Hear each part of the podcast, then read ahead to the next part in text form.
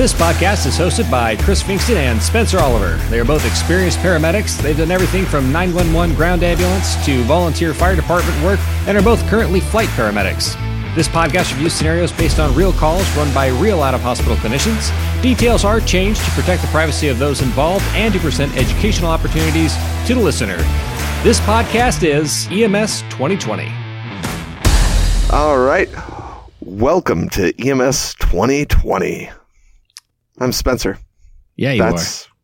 That's Chris. Yep. Yeah, this is and this is Spencer opening. I don't know why we have you open the show because I feel like I always, I it's, feel like it, I feel like you opening the show just means you talk first and then I open the show. I I feel like a little like my kid, like my kid's like, oh, oh, Dad, can I cook dinner tonight? And I'm like, you, I mean, you can, but sort of, and then right. they like. Make like three gratuitous stirs of the spaghetti sauce, and they're like, "All right, it's cooked. I'm done." and then it's and just uh, yeah, so that's that's the opening. Uh, well, there it is. Great. Um, well, thank you everyone for listening. Um, see, now I feel like now I feel like I'm your mom trying to take over, but really I'm just embarrassing you at this point. You know, like, okay, wow, Lil Chris, Spencer, you did a great job. Okay, Chris, That's, stop it! You're embarrassing me. God, God, not in front of my friends. Um, mom. Uh, anyway, I can't wait to we embarrass shall- my kids. Right? I know. It's going to be awesome. It's going to be easy. I'm just going to have to go be me. Right. So anyway, just to, I know we say it every single time, but we are very thankful for you guys. You guys have been great. Lots of good reviews. Lots of good recommendations on Facebook. You guys yeah, keep... You, this, guys have, you guys have been okay. Don't listen to Spence. So, I've, so, I've courted... better audiences in my life, but uh, you guys are you guys are good. You know? Wow! No, no, no. Uh, so I'll tell you what, if you guys would like to, re- to leave a review, leave a five star review, but feel free in the comments to just go ahead and shame the shit out of Spencer. Like that's fine.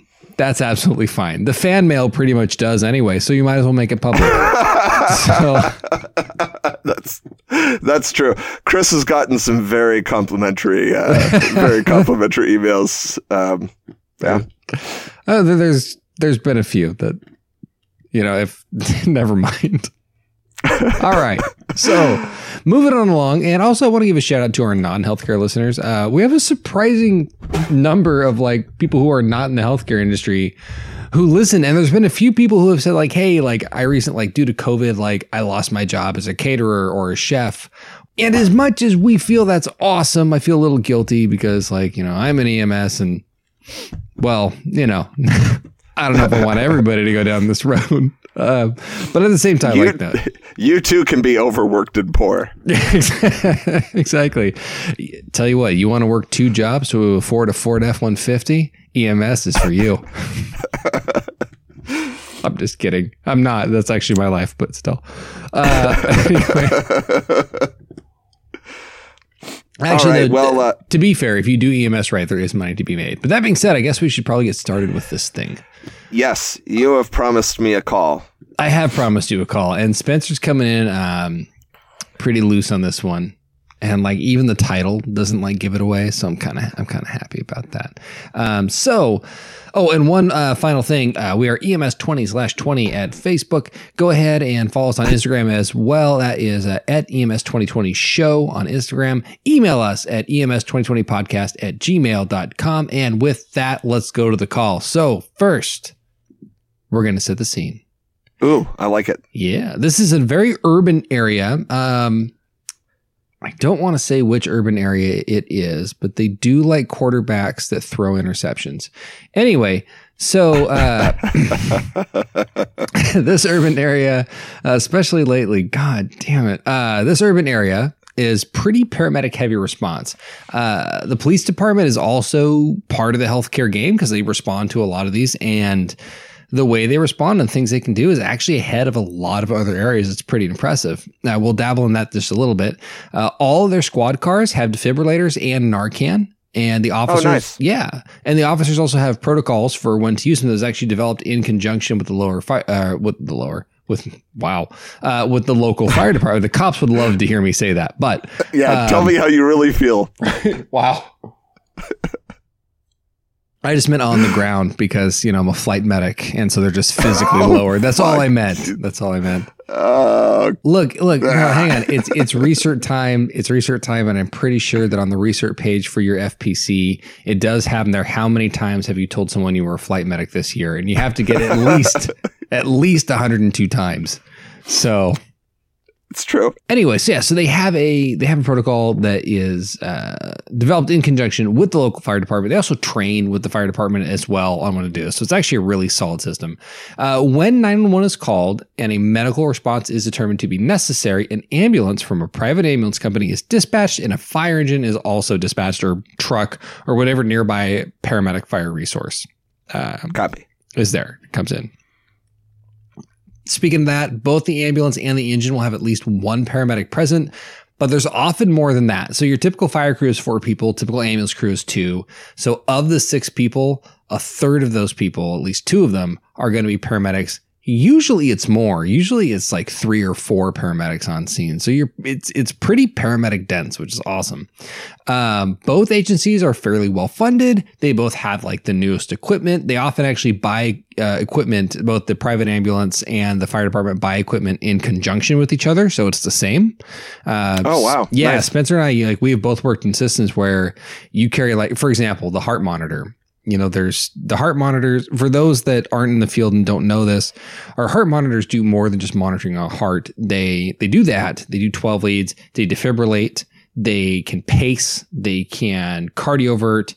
They can record data that has nothing to do with the monitor itself, like when you give epinephrine. And they all work a little bit differently, all the different brands. So this is really cool in the sense that the private ambulance agency and the fire department, since they're really the only two agencies in town, Uh, they buy the same equipment, so they don't really have to worry about like swapping monitors, and everyone knows how to use the same stuff. So that's really cool. I really like that. Um, they have a very high yeah. standard of care. They train together. And today's call, by the way, is going to highlight how all these resources and all this training and all this funding uh, is entirely worthless if it isn't used properly. Uh, you can you can put that value right down to zero if you fuck up good enough. So we have a call. Call is dispatched in the intersection of No Patient Parkway and Refusal Road. A squad car has called for a Code three ambulance for an... And un- that's... What? Police police squad car, yes, correct? Yes, yep. correct. A police okay. squad car has called for a Code three ambulance uh, for an unconscious, unresponsive patient that is now in the back of their squad car. Uh, our responding ambulance is going to be Unit zero zero, and they are currently posted at Refusal Road and Lawsuit Lane. So if you remember, the squad car is at No Patient Parkway and Refusal Road. So they're only a few blocks down. So basically, they turn left out of the parking lot they're on, turn left from Lawsuit Lane onto Refusal Road. They go right past Foreshadowing Street, and then bam. Oh, I've been there. Yeah, right? And we just we just went there. Uh, and bam, they're on scene. So they're there really quick. Our crew today okay. is going to be a paramedic and E M T basic combo. So the paramedic, who we're going to call Honey Bucket, has been a paramedic. Oh, come on. Oh, man. Look, I'm just going to put it this way. Here's a little more foreshadowing. Uh, his name is Honey Bucket. The other person's name is Portageon. And I'm just going to say those names are appropriate because maybe they receive some other people's shit from time to time. All right. So Honey Bucket has been a paramedic for six years. All of those years are in the same system. He's in a leadership role at the agency. I don't want to give the title because this is a title that I have never heard in any other agency before.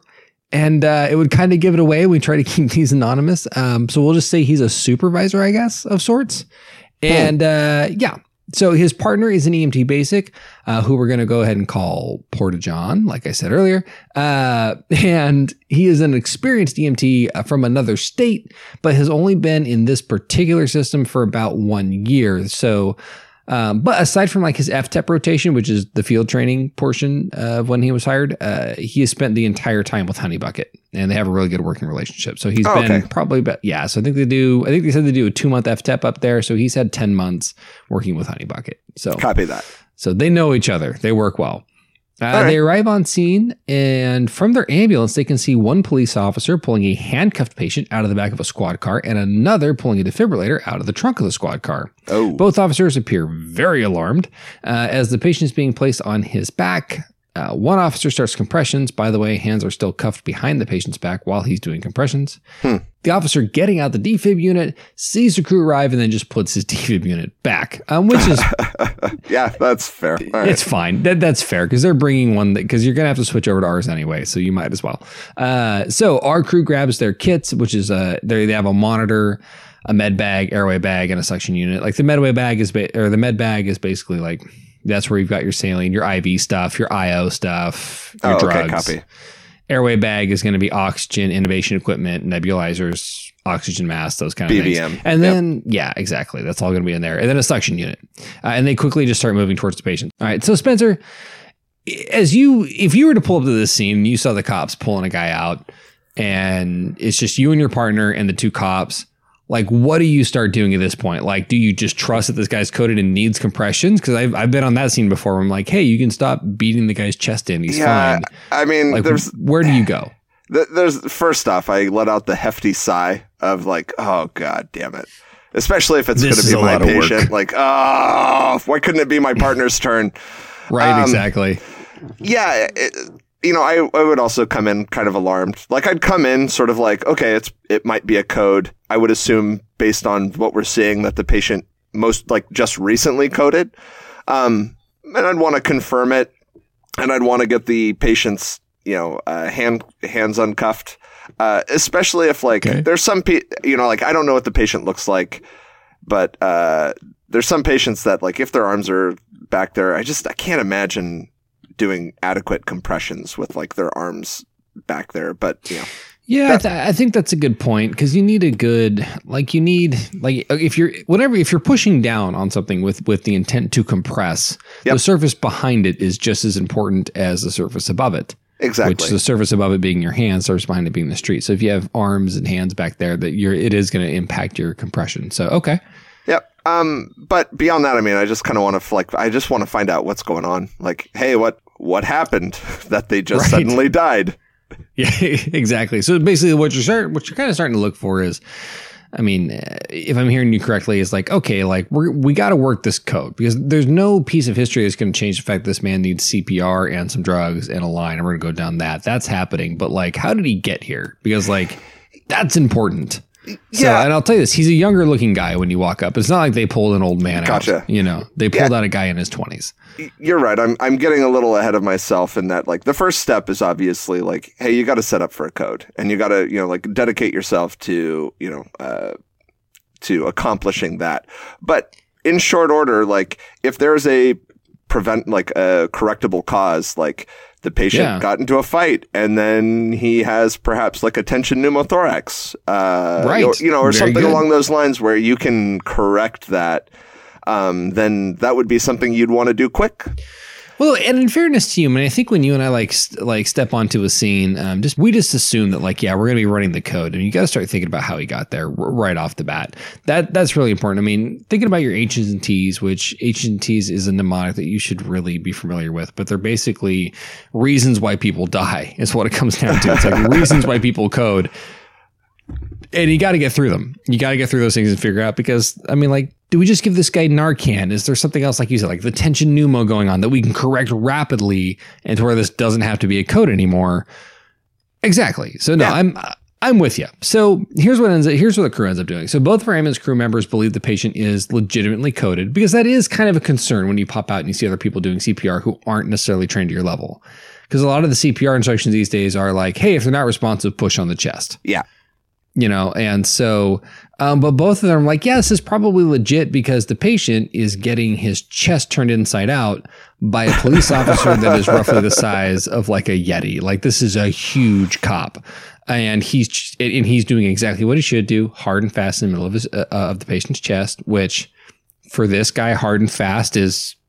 Yep. Like digging a pothole in the road, but still with the guy's sternum. But, you know, he's that's, he's doing his job, man. That's you know? how they get there. yeah, exactly. That's exactly. Every pothole you see is just where some giant cop did C P R. And you heard it here on E M S twenty twenty.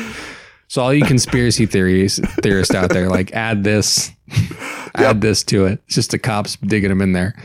Right. So they're doing these compressions and, and this guy is getting these compressions from this guy and the patient's not budging. So if there is any semblance of consciousness left, this man doesn't have it because that would wake you up. Yeah. So um, that or the guy's now traumatic death. Either way. So Porta John goes there, kneels right down, uh, down right next to the patient and starts cutting around the officer's hands uh, as the officer is doing compressions. And by the way, good on oh, the cop here. Cutting, cutting like the shirt. Yeah. Cutting the shirt. Okay, yeah, no, gotcha. just just slashing the shit out of the patient. Just flips out a switchblade and I mean, takes care of business. No, actually, I think he's the guy from uh, Silence of the Lambs, uh, Hannibal Lecter. That's how uh, that's how, that's how he's getting this done. Uh, nice. But no, like seriously, like non-E M S personnel typically kind of like back away uh, when we hop on scene, and this cop's like just sticking with it. Like he knows to just keep on that chest, which is awesome. So uh, at this point. He finishes cutting off the, the the shirt. Porta John does. He finishes cutting off the patient's shirt. And he goes ahead and he applies defib patches. They're using a Zoll monitor. And this particular Zoll unit has an accelerometer built into the patches, or like some people call it the C P R peanut. Basically, it's a little device that you put in the center of a chest that when you perform C P R, you do your compressions right on top of this thing. And it measures how good your C P R is and then reminds you to do better when you start sucking at it. Uh, it's integrated yeah. uh, into the defib pad itself.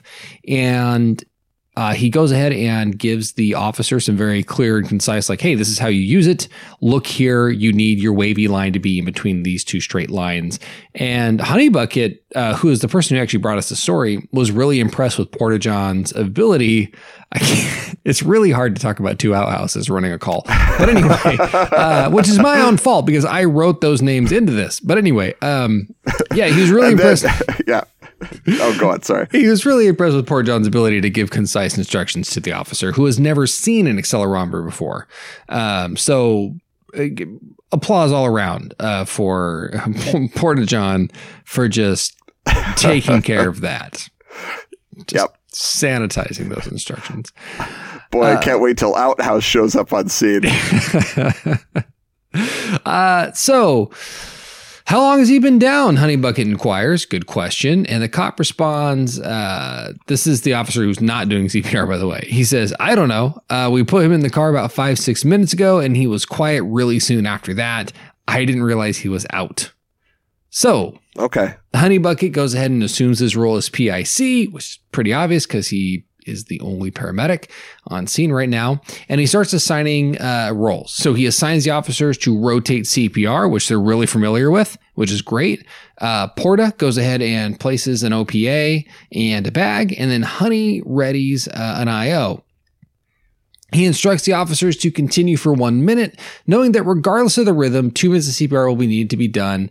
Uh, and he estimates they've already done about one minute of C P R. Really quick, just to clarify, this is the protocol for the area at this time. I do know that there are areas right now where, so what it used to be is, hey, you get on scene, you do two minutes of C P R before you defib. There are some municipalities out there that are saying, hey, like you get on scene, it's like start C P R, but don't, even if it's inadequate, don't worry about doing two minutes, go straight to defib. I've heard of that kind of being out there. Oh, okay. Gotcha. Yeah. So for this area, that's their protocol. You do two minutes, uh, two minutes of C P R. Basically, the only time you wouldn't do two minutes of C P R is if there was high quality C P R started on a witnessed arrest. You wouldn't do two minutes of C P R. You okay, just go gotcha, straight, gotcha. To, straight to defib. Um, yeah. So for this area, that's their protocol. Right now, they're actually doing a study where on all Code ninety-nines, they are... Doing, they're going to place an I O and then use supraglottic airways instead of intubation on all Code ninety-nines. Um, technically, this patient should be excluded because he's in custody. Most studies will say like you can't, anyone who's in custody, you don't do you don't do a study on. But like, yeah, of all things to consider in a code, apparently he just didn't consider that. Okay, so, gotcha. Um, so yeah, so he goes for the I O um, probably because they're doing a study on it. I don't know if he would have gone for an I V otherwise, but um, sure. Anyway, so th- I O works fast. It's super fast. Yeah. I I would. I would go for an I O before. And he does a humeral I O, and I'll tell you, like I got really good at humeral I Os, and they flow just as just as well as an I V does. Like I, I, I love them. I think they're fantastic. I, I'm a fan. Yeah. So uh, anyway, so Honey, he quickly drills in the I O, and uh, though he admits it might have taken him a little bit longer than the than the minute to do that, because like like we said earlier, he. assumed one minute of C P R was going on and he was going to give himself one minute to start an I V and then take a look at the rhythm uh, for that two minutes of C P R, you know, prior to analyzing that we just sure. talked about. But uh, he says it might okay. have taken a little bit longer. So he goes to analyze the rhythm. It's V Fib. He instructs his partner to go ahead and charge and shock the patient. That's technically out of the protocol for the basic. We've brought this up before, though, like limited resources. Yeah. As, it's as well, pushing I mean, two buttons that he knows how to push. Yeah. And you're telling him which ones to push. For me personally, you're, you're like, basically doing it. Yeah. You know, as long as you're, as long as you're the one making the decision on it, and you, you know, your partner knows what they're doing in that regard. I like. I, I really am not going to. It's just somebody push. Like. Here's the thing. I would personally. I mean, as long as I had a basic that I, I trusted decently enough to push two buttons. Which, hey, I've had partners where I haven't trusted them to tie their own shoes, let alone push defibrillator buttons. But sure, these guys have been working with each other enough. Um, I personally would do it. You, yeah. the listener, should do whatever your boss or your medical director says to do. But absolutely, that is what I would do. So don't don't throw us under the bus. Absolutely. Just roll yourself under that. Uh, you do you. Yeah. All right. You do you, boo.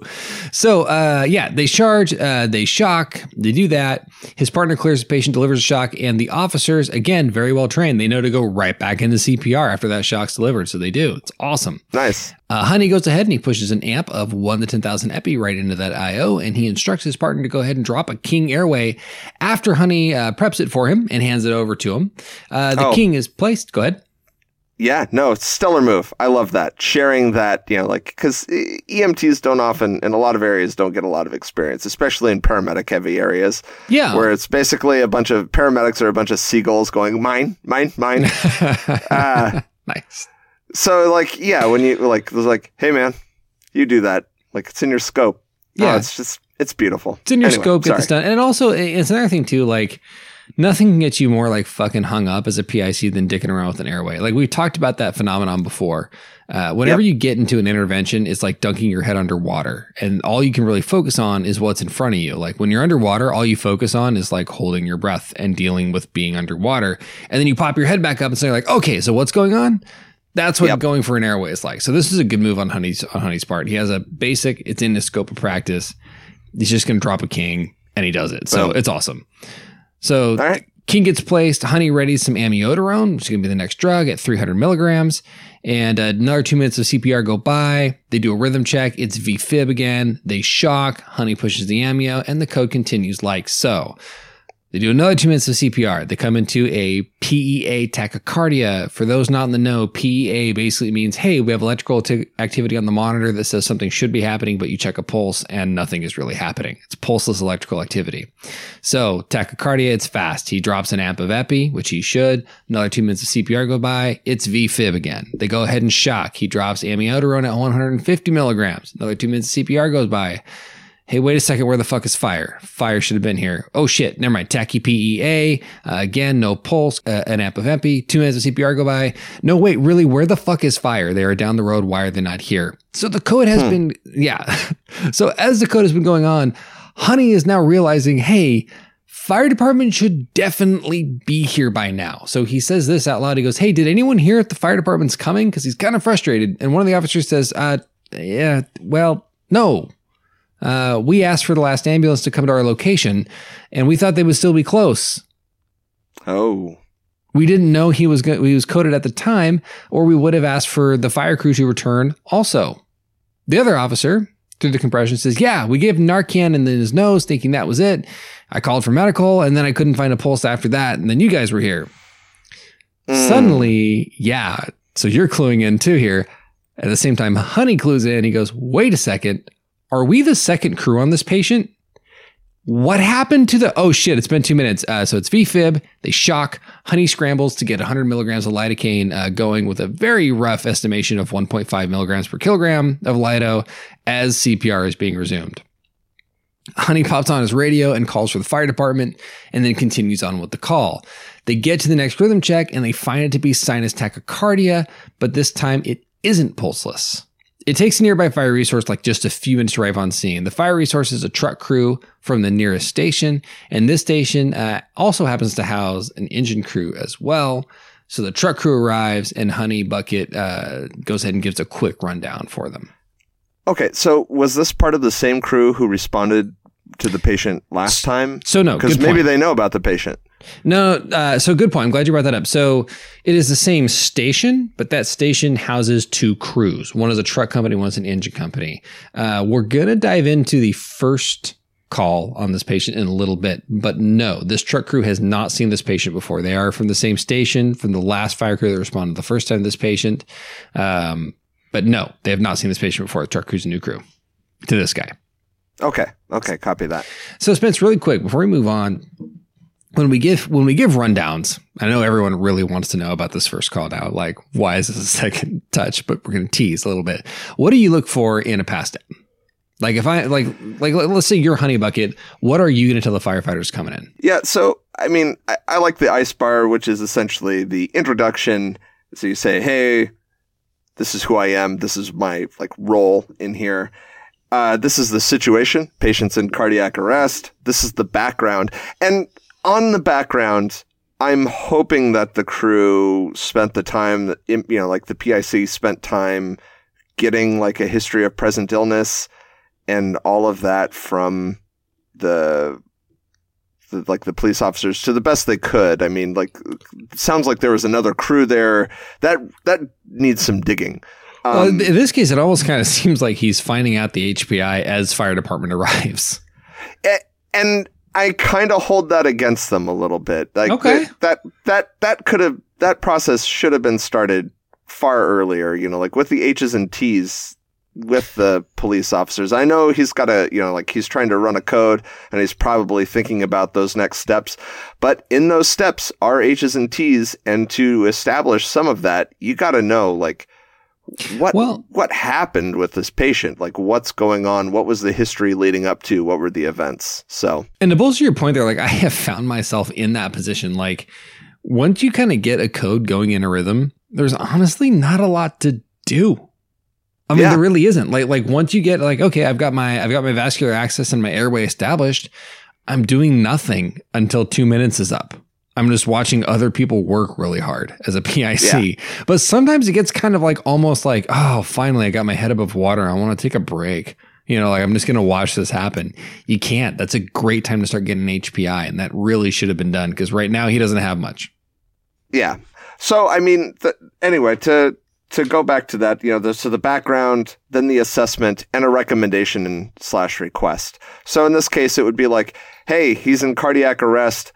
We're doing compressions. I need you guys to fill these following roles. I need people to switch out with the compressors who are d- undoubtedly tired.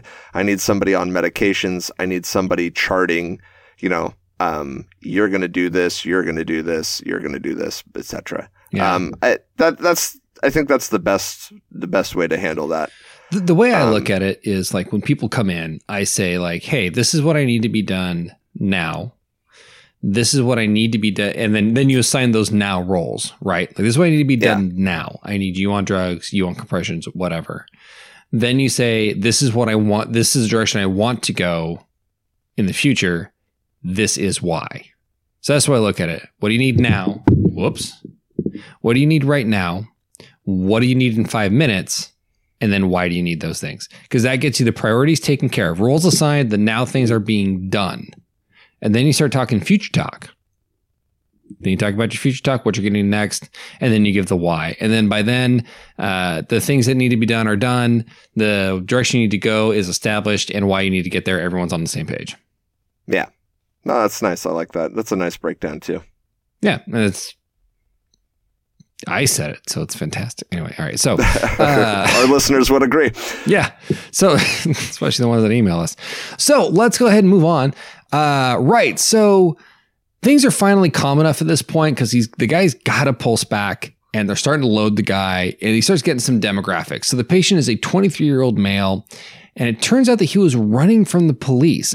And at this point, Your television screen does a nineteen nineties sitcom flashback effect. Followed by like a... Exactly. Don't make Nailed me... It. I don't want to do the editing to find that sound. No, that sound works. Yeah. The sound I did. Totally. Yeah, no, we're just... You know what? That and your pregnancy scream is going to be in there. Uh, so, so it all started when police are called to an apartment complex for an attempted break-in. It's a white male in his twenties wearing a gray hoodie and torn up jeans trying to get into an apartment and bolts when the resident threatens to stab him. That's when oh, you know. Jesus. Yeah, that's when you know you're in a good t- you're a good part of town. Uh, because stab is so intimate. Like, it's one thing you're like, I'm going to shoot you or I'm going to kill you. But to be like, I'm going to stab you. That means I have a specific plan on how you're going to die. That's... It's true. So on their way to the call, the police see a man matching this description walking away from the scene. When this man sees a cop car, he bolts. Uh, so the cops pursue him on what is a very lengthy foot race, eventually uh, cornering him on No Patient Parkway and Abandonment Avenue, a few blocks south of their current intersection on Refusal Road. He gets... Gotcha. Yeah. He also gets tased, which is great. Uh, so per their protocol, the police activate an E M S response to the scene due to a taser deployment. They always do that. Uh, they expect to get kind of a quick, he's fine, book him Dano kind of from E M S. Uh, and so they wait for E M S to arrive. The engine from the aforementioned uh, station responds, not the truck that's there now, but the other crew. Uh, oh, gotcha. Okay. Gotcha. Gotcha. Yep. And they find the following patient. So age, twenty-three years old, sex, male, uh, blood pressure, one sixty-four over ninety-two, heart rate, one hundred eighty. Saturations on room air is one hundred percent. Pupils are possibly dilated, but it's also really dark out, so the that could be appropriate. Uh, I don't know if they reacted to light or not. Uh, level of consciousness, alert. He's yelling at providers, telling them to go reproduce with a bear trap. You know, like all sorts of things that sure people come up with. Uh, so history of present illness they can get from the police officer that this fire engine crew can get. About fifteen minutes ago, the patient was tackled and tased after a lengthy foot race from the police. So he's been sitting on the ground in handcuffs now for fifteen minutes.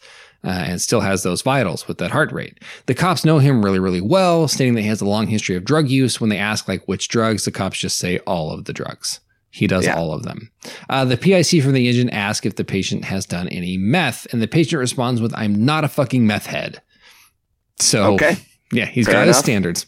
Uh, so, at about this time, Uh, an ambulance crew shows up, and out pops a paramedic who we shall call Liability, and his paramedic and his paramedic partner, uh, who we will call Middleman. So the fire P I C meets with them and starts talking to them about transport. He says, "Look, P D really wants to take this guy in, but I think he really needs to be transported. Uh, he's probably been like sitting here for like fifteen, twenty minutes now." And his heart rate is like still in like the one eighties. And I think he's on meth. Uh, liability rolls his eyes and states the following. He goes, well, he just ran from the cops. He's surrounded by the cops. He just got tased and he's on meth. I'm not on fucking meth from the background. Um, anyway. uh, and then Liability says, I think I know why his heart rate is so high. And like, what do you expect the emergency room to do for this guy? Uh, and okay. I, f- All right. I feel uh, like you have on. something I, you would like to say. I, I, I'm going to interrupt on that point. That's because fine. it's a it's a contentious point for me. So I have a theory where this comes from.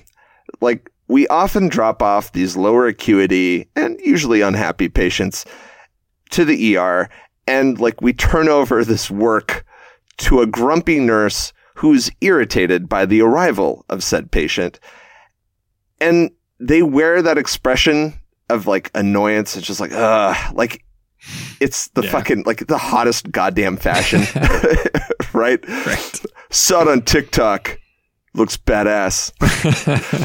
So basically they just get grumpy at you or express some general displeasure about getting this patient.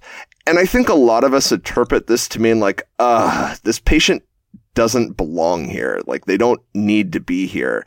Oh, yeah. But I don't think I don't think that's actually what it is. It's okay. More, fuck, I have to work and I'm tired and maybe my empathy is drained up and like this person's going to be whiny. But it's not like they don't need to be there. It's just like, fuck, I have to work. You know, and we kind of like you talked about, like like sighing and rolling your eyes when you arrive on, on something yeah. that looks like it's going to be a code. It's kind of the same yeah. thing. Like, that's it. It's a just a good old-fashioned one hundred percent pure spite at the fact that there's now more work to do. Like, listen, I get irritated when I have to do the dishes at home, and I make shitty comments. Nice. And I'll, like, I'll snap at people. Like, wow. yeah, no, I know. I know the dishes need to be done.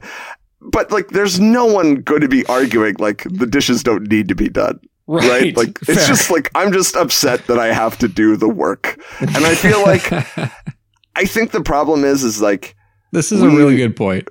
We mistake somebody else's, like, just, like, a lot of us, especially when we're new, like, I don't know, I look for, like, hey, did I do right? Nurse at the hospital, especially when I wasn't sure what was going on with the patient. And I would, like, I would internalize all of those, you know, like, the attitudes that I got. I think what we're trying to get at here is, it's the nurse's fault. That's that's basically it. Yeah. Blame a nurse. Blame Canada. Uh, so actually, I mean, in all seriousness, like, I want to point out that we're not saying that these nurses are lazy. I mean, we just talked about how us as paramedics do the exact same thing when we roll up on a code ninety-nine. Like, fuck, I have to work. That's not what we're trying to say. If anything, we're saying that the that the current system overworks nurses and I, like. It, Exactly. Like, everybody's getting overworked and everybody's tired. And so, like, we just have to recognize that, like, this doesn't mean, like, just because someone's irritated that you brought a patient, like, and unfairly so, whatever, you didn't, you know, you didn't necessarily may have wanted to bring the patient. But, like, if you see this happen, if this happens a bazillion times over, then that's, like, that's how we kind of get to this spot. We start assuming that patients who need to go to the hospital wouldn't be served at the hospital because, like, the nurses get grumpy when we bring them there. Like, and that's not, that's not fair. It's not right. Fair enough. So. All right. So to continue with uh, this, this call here, the details, um,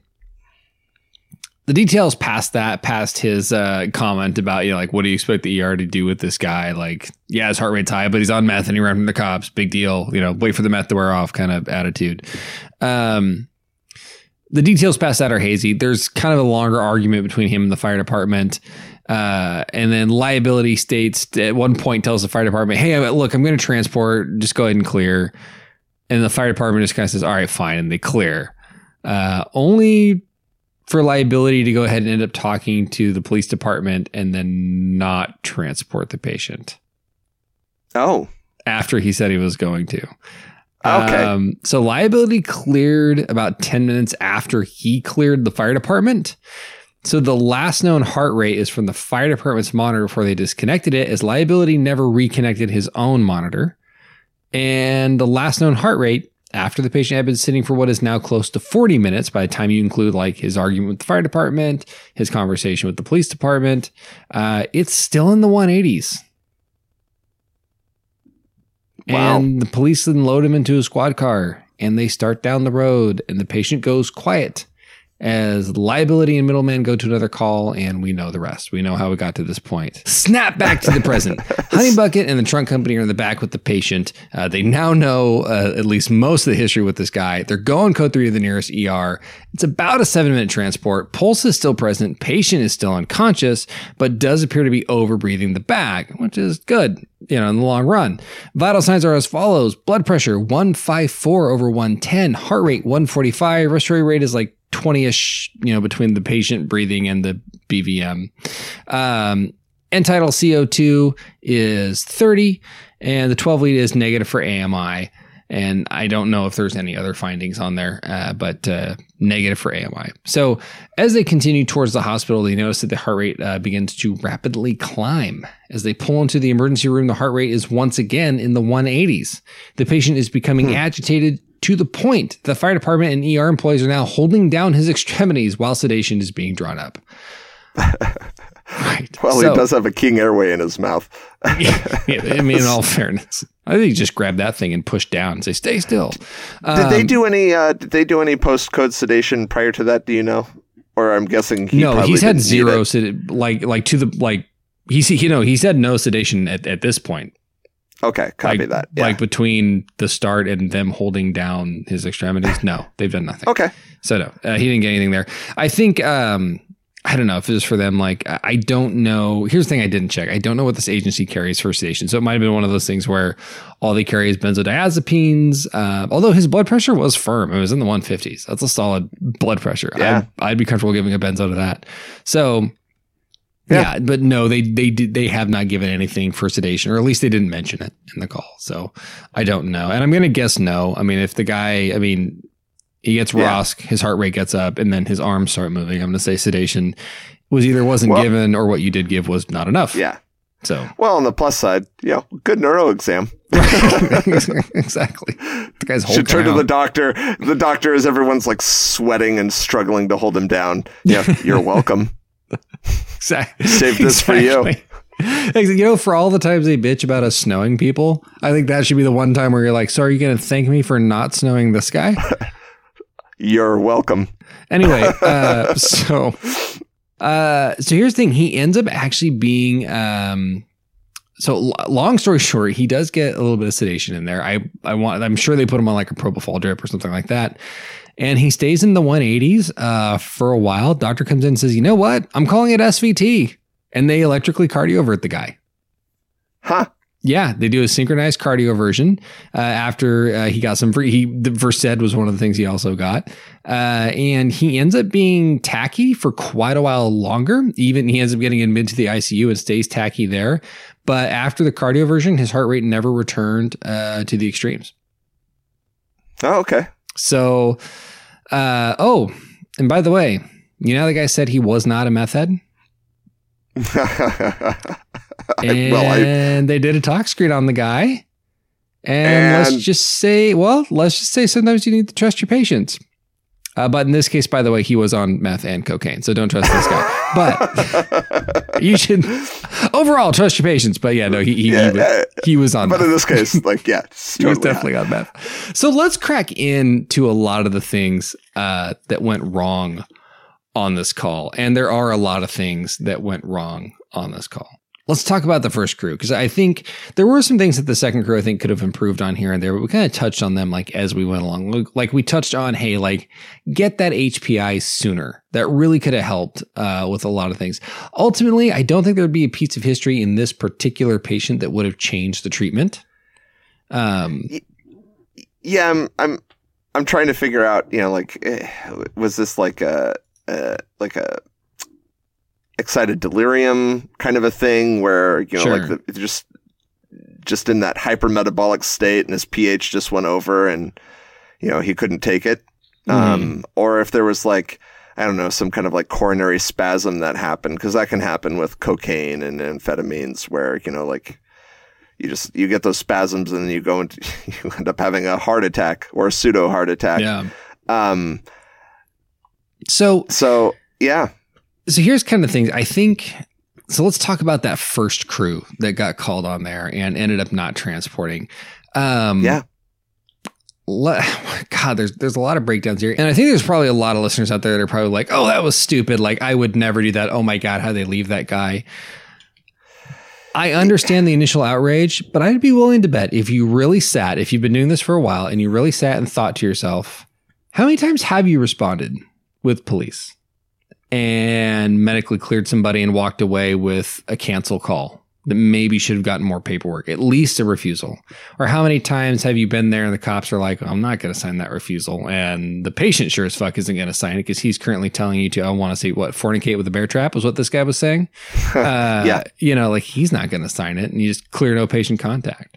Think of the times where you have cleared, and I'm not saying even the ones with obvious things. Like, here's the thing. This was actually pretty obvious. I mean, come on, heart rate, a sustained heart rate of one hundred eighty of a guy who's been sitting on the ground doing nothing. Something's up. Think about the times you've gotten like, oh, that abdominal pain, or that time the guy was tackled and he's getting arrested and you're just there to check a box. Every police officer I've ever run with where I've been like, hey, I really think this person needs to go, has never resisted. They've never resisted that. They've been like, great, let's go then. Because they don't want anything bad to truly happen to this person. They really don't. Um, I I have had the experience where police have been reluctant to let go of a patient. Um, and that's actually worthy of an episode. I, I, I'll, I should write that up. Because um, it was, yeah. Uh, but yeah, for the most part, like most police officers, you go, hey, listen, I, you know, like I can't tell you what this guy's on. I like, I didn't bring my talk screen yeah. with me. I can't tell you that they're going to be fine. They should go to the hospital. Like that's, I mean, that's mm. that n- very few, like rarely has a cop been like, no, most of them are like, yeah, okay. But I do want to go back to the specifics of this tachycardia on this and why this particular case was, it was such a poor choice um, to leave, to leave the guy, why this was so obvious. So here's the thing about tachycardias. I don't, the justification that the paramedics used, I'm, I'm, I'm going to go back and actually reread it because I really want to reread it. And then I want to point something out. Uh, so liability rolls his eyes and then he states this, he says, well, he just ran from the cops. He is surrounded by the cops. He got tased and he is on meth. Uh, so I think I know why the guy's heart rate is so high. What do you expect the E R to do for this guy? That entire sentence, there is no one part of that sentence, as much as it may sound logical to some people. And as much as I've heard very similar things said from people that I have worked with, none of it makes sense clinically whatsoever. It is absolutely set. Like, well, this is what frustrates me is it's almost kind of is, I, I think a lot of people listening to me like are going to say, if they're honest with themselves, going to be like, I have said something like this, or I have heard it said, it makes no sense. Here's the thing. If you walked in into someone's living room and they were not a criminal and they were sitting on their couch for forty minutes, and they're like, hey, I came in and sat down. My heart rate's going through the roof. And you put a monitor on and said it was one eighty. You would call it S V T and you would treat it. There's no, I mean, think about that. There's no reason you wouldn't give that particular patient adenosine. And the second thing on top of that is, why do we treat tachycardias in the first place? Oh, because we want coronary artery perfusion. Absolutely. We want coronary artery perfusion. Uh, so, Spence, if someone's going along at one eighty, does it matter if it's because of S V T or meth or anything else to affect coronary artery perfusion? It only matters in that if there's a correctable cause for it. It doesn't matter necessarily the source in terms of like the effect that it's having on the heart. The heart rate is still exactly. high. The, like if it's if it's too high, then it's not getting that adequate like filling time. It's not getting, you know, the adequate time to get, you know, uh, enough blood for as hard as as hard as your heart is working uh, down those coronary arteries. So the reason tachycardias are are bad specifically for the coronary arteries is that the coronary arteries actually fill on diastole. Every other artery in your body fills with systole when your heart squeezes. The coronary arteries get their blood supply when the heart relaxes. And the reason that is, is because you have the, aort- the aortic valve. That's the valve between the left ventricle and the, and the aorta. It closes. When it closes, the blood remaining in the aorta, because the coronary arteries come right off the, uh, the aorta where it meets with the heart. And so the blood left in the aorta, when that valve closes, that goes into the uh, coronary arteries. So the problem is, is in tachycardias, that valve stays open for too long. It's open more often than it's shut. And so the blood never gets a chance to sit on top of that valve and flow into coronary arteries. It just, it actually doesn't even drain, just keeps getting pushed out because it, every time it's open, is the ventricle is contracting. So you never really get a ton of blood going to the coronary arteries. So in methamphetamine use, if you have a tachycardia from methamphetamine use, You have a you have some added problems I'll talk about here in a little bit. But anyway, so that is why coronary poor coronary artery perfusion happens in tachycardias, and it doesn't matter why the tachycardia is going on. That will happen. Yeah.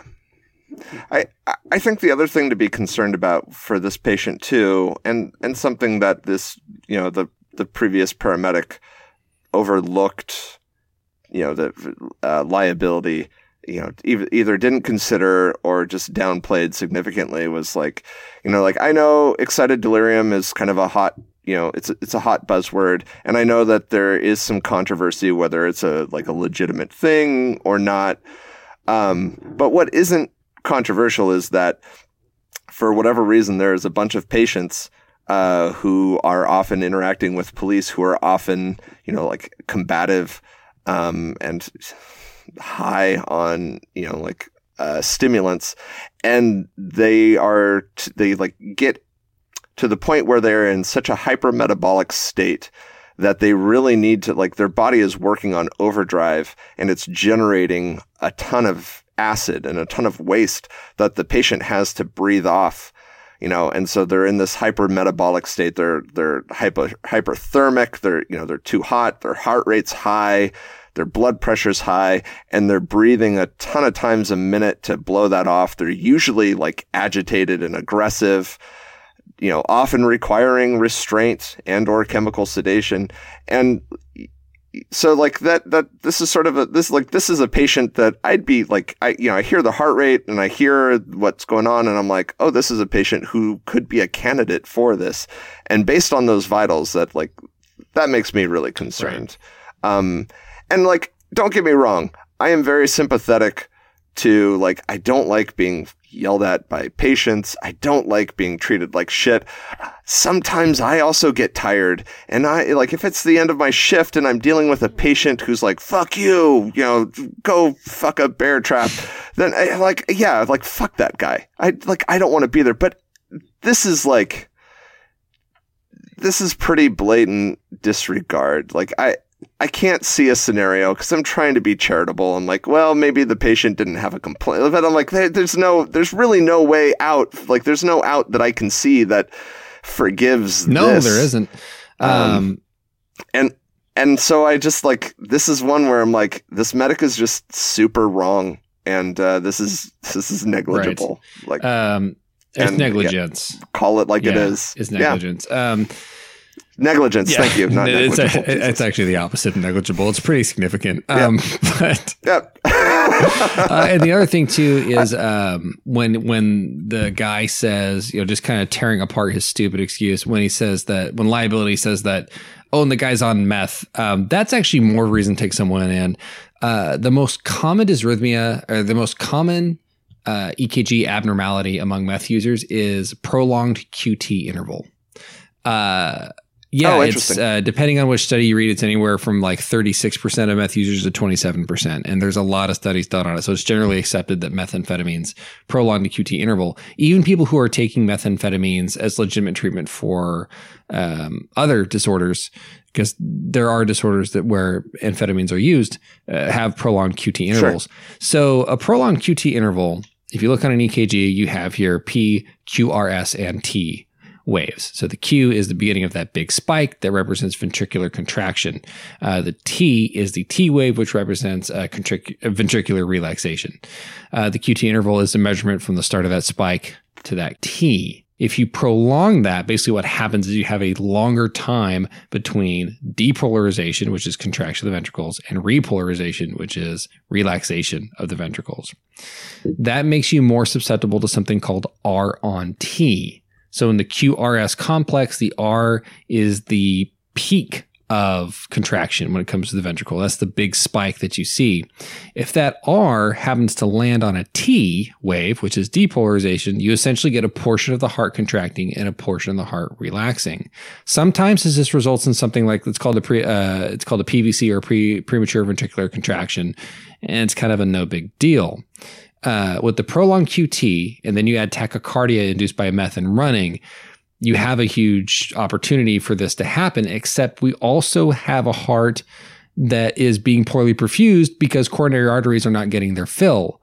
And when the heart is poorly perfused, it becomes very, very irritable. So basically, meth, tachycardic patients on meth are very, very, very prone to R on T that will result in ventricular fibrillation, which is, of course, a non-perfusing rhythm and is death.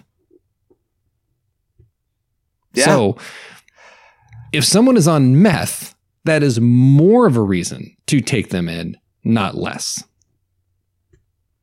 So yeah. that is where that is where liability really irritates me is at this point, he's just liability doesn't want to transport this guy, period.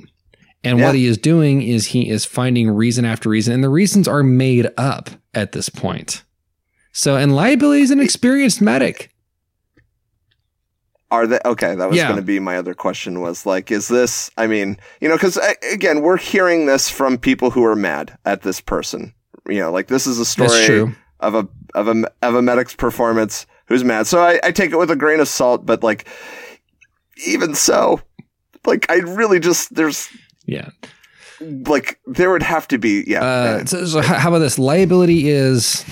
Liability has been a paramedic for nine years. I don't know how long middleman, the other patient, has been paramedic for. Liability's been a paramedic for nine years, and um, d- liability knows better. I guess that's what I'm trying to say. Or maybe yeah. liability doesn't know better, and that's a problem. So, yeah, this is kind of one yeah. of those things where hmm. it it upsets I, me. Yeah.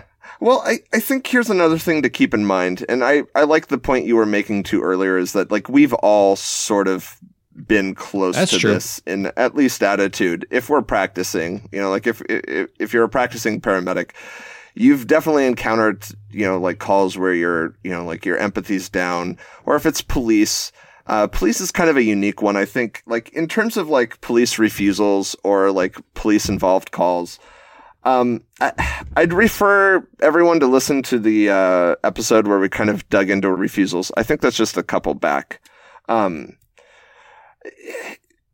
refusals are really dangerous situations. I won't rehash the entire argument, but like we know that we definitely under triage a certain population of patients, usually, you know, mentally ill, elderly, um, and the mentally ill and the, the and I'm including drug addiction in that. Um, that like those these are people who often encounter police officers, and then we're encountering them, and they're difficult historians. They're difficult to get information from. You're not usually finding them in the best spots, and so it's really easy. It's it's very simple, or I guess it's very easy to like write off things and overlook things, especially when there's a cop there, because you're like, well, if I leave, there's still an adult in the room able to, you know, like mitigate anything that could go right. wrong. But you're putting a lot of stuff on a police officer who police officers already have enough shit to deal with. Like, let's not make like, and uh, yeah, and then just monitor this person's blood sugar uh, every so often. And, uh, you know, and by the way, if they start to go into a tachycardia, have them breathe deep and blow into this. Like, no, don't, right. no, just, I don't know, take that off their plate. Yeah. Take the uh, by patient. The way, that, that episode I, that uh, Spencer's talking about is Pump the Brakes. Yeah. It's so I think we hit on all the other notes for the for the second crew. I, I I really think like yeah this is a this is a hard episode, buddy. Like this was this is an interesting one. I, I'm I'm really just I'm sad at the performance of liability on this one. Yeah, it's it's disappointing. Um, and I got a little angry back there a second ago, but I mean, like you said, like we both said, like. We've all probably been closer to this than, than we are comfortable with. We've, we've all, I, I mean, I, I can think back to times where I've cleared and said, ah, no patient contact. And it's like, no, I had patient contact. And I've just been lucky enough that, you know, something didn't happen to the guy. You know, it was just, it's just one of those things where, yeah. you know, liability, liability on no patient road and, uh, or no patient, no patient parkway and refusal road, uh, you know. Yeah. Yeah. So it's, um, yeah, it was a problem. Don't be that guy. Uh, with that, I think that concludes yeah. this episode. Thanks again, guys, for listening. Uh, as always, hit us up on social media. Write us an email. Our social media is E M S twenty slash twenty on Facebook. If you want us on Instagram, which a lot of you do, it's uh, E M S. It's uh, at E M S twenty twenty show. Please email email us at E M S twenty twenty podcast at gmail dot com. And with that. Uh, you know, Spencer, let's just go ahead and clear no patient contact. We're done. Yeah, I'm good. I got popcorn.